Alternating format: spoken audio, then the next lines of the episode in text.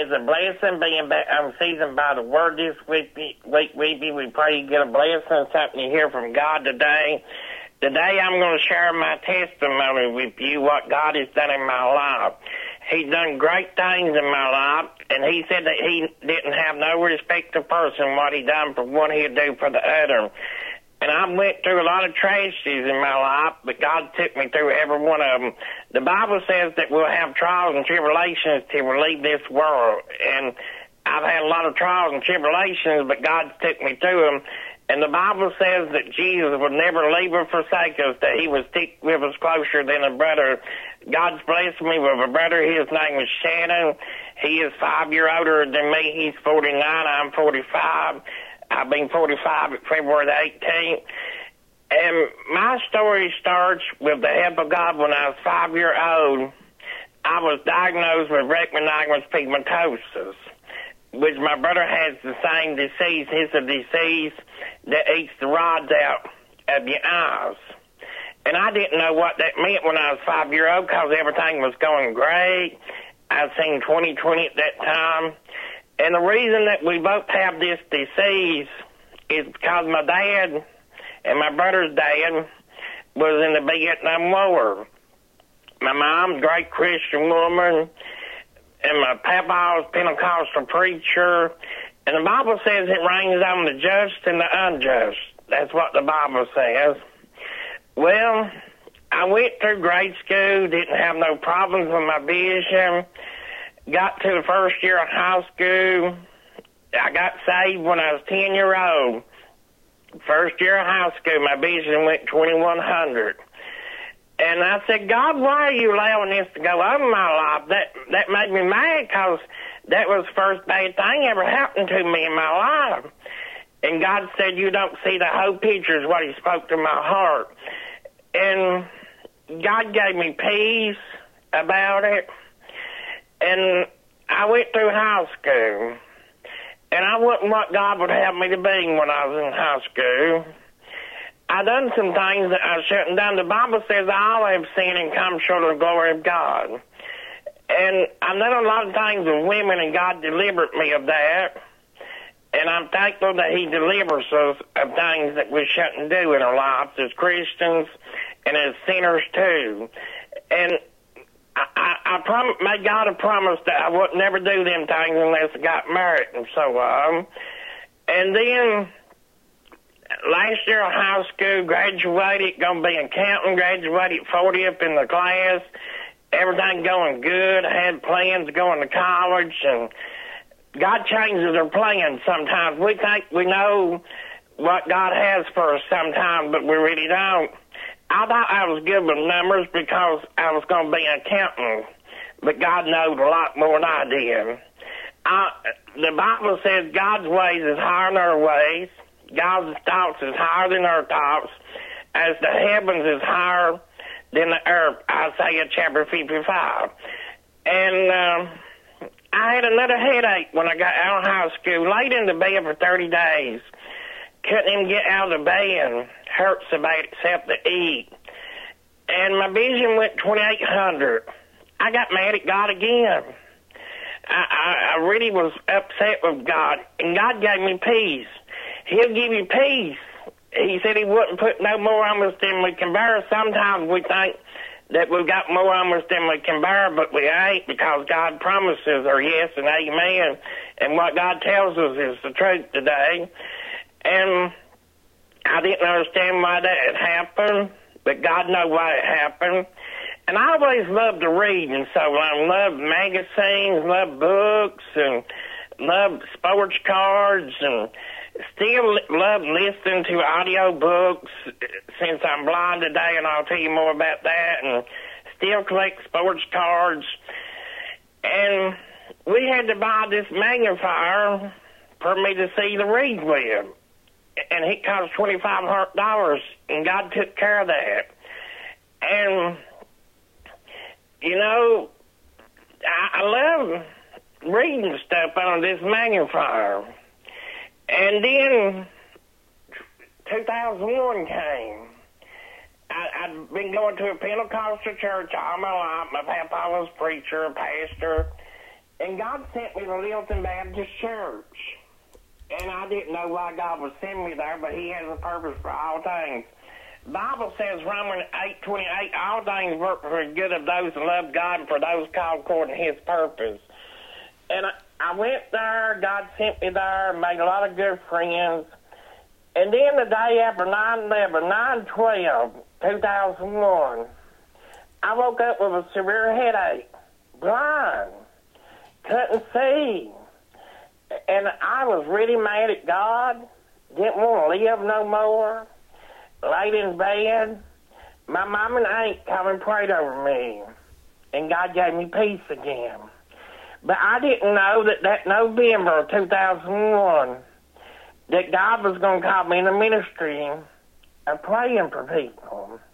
And you know, when I accepted the call to pray for people, I thought that being a pretty easy ministry. You just pray for people and go out and be live. Just pray. God have your way in these people's lives. God have your will in these people's lives. And that's how we pray.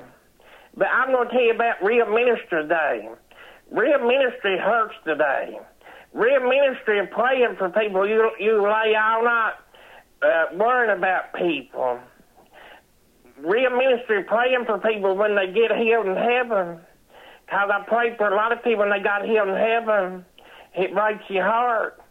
You'll cry. You'll hurt when people hurt. And then I was in the ministry praying for people till 2007. I want to tell you about 2007, the year that God called me to be a preacher now. That year started out May of 2007. My dad developed cancer in his stomach from the Agent Orange, which caused me and my brother to go blind. We stayed in the hospital with him in May for 30 days. This is a blessing. There was a lady by the name of Cara Kinsey, walked from the UK hospital to the BA hospital 2 or 3 miles just to see me and to pray with us. Hadn't talked to her in years. Hadn't even heard about her, but she heard my dad was in the hospital. That's what being a Christian is about today, walking the extra mile for somebody. And so my dad got out of the hospital. Everything was going better. He was doing good. July that year, I went to the county-wide Bible school that we used to have here in Manchester, Kentucky, where I live. And the Lord spoke to my heart one night that people sharing their testimonies and said, it's time for you to tell people how good I've been to you. I took care of you. I made a way for you. And I told God I'll do it when I want to do it. That's the way we are a lot of times. This man came up to me and said, I have a tent meeting at my house on Sunday nights. I like for you to come and share whatever's on your heart sometime. And I told him I'd do it when God told me to. Didn't have no idea of ever doing that, just to be honest with you. But I'm going to tell you about being blind now. Being blind, you have to lean on people to help you with a lot of things and so on. God always makes the way, but it's tough sometimes. And Proverbs 3:5, this is one of my favorite Bible verses. Trust in the Lord with all your heart and lean not on your own understanding. I want you to learn how to lean on God's understanding today, not your understanding today. And then I went to a revival at Horse Creek Baptist in August. And God spoke to my heart and said, you either can be a minister the easy way or the hard way. The man preached on Jonah that evening. And I went up and I promised God anywhere he opened the door that I would go through it and tell people about Jesus and preach his word. You know, I didn't even know much of the Bible then. I didn't know much of nothing. But I know God would help me do what he called me to do. And he always has to this day, and I'm thankful for everything he's ever done for me. And I want to talk to you some about today about not giving up, not quitting. In the last years, there's been a spirit of defeat in this country, and a spirit of people wanting to give up and so on. Don't quit. Don't give up. Let God help you do what you need to do. He said he provide every need that you have according to the riches and glory. God will help you do what he calls you to do. Many are called and few are chosen. And then I was at Milton Baptist, and God called me to go to Church God Worship Center. And God called me into the radio ministry. And I really didn't want to do that. I told God I didn't know enough about the Bible. I didn't know enough. But God said, I'll take care of it. I'll do it to you. Just trust me.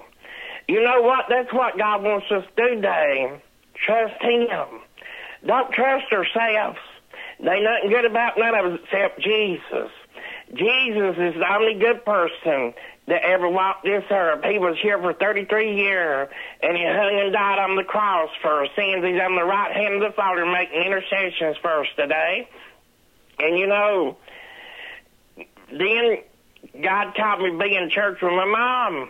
I was there for about 8 months, and then God taught me to be an inner pastor at a church for about 4 months.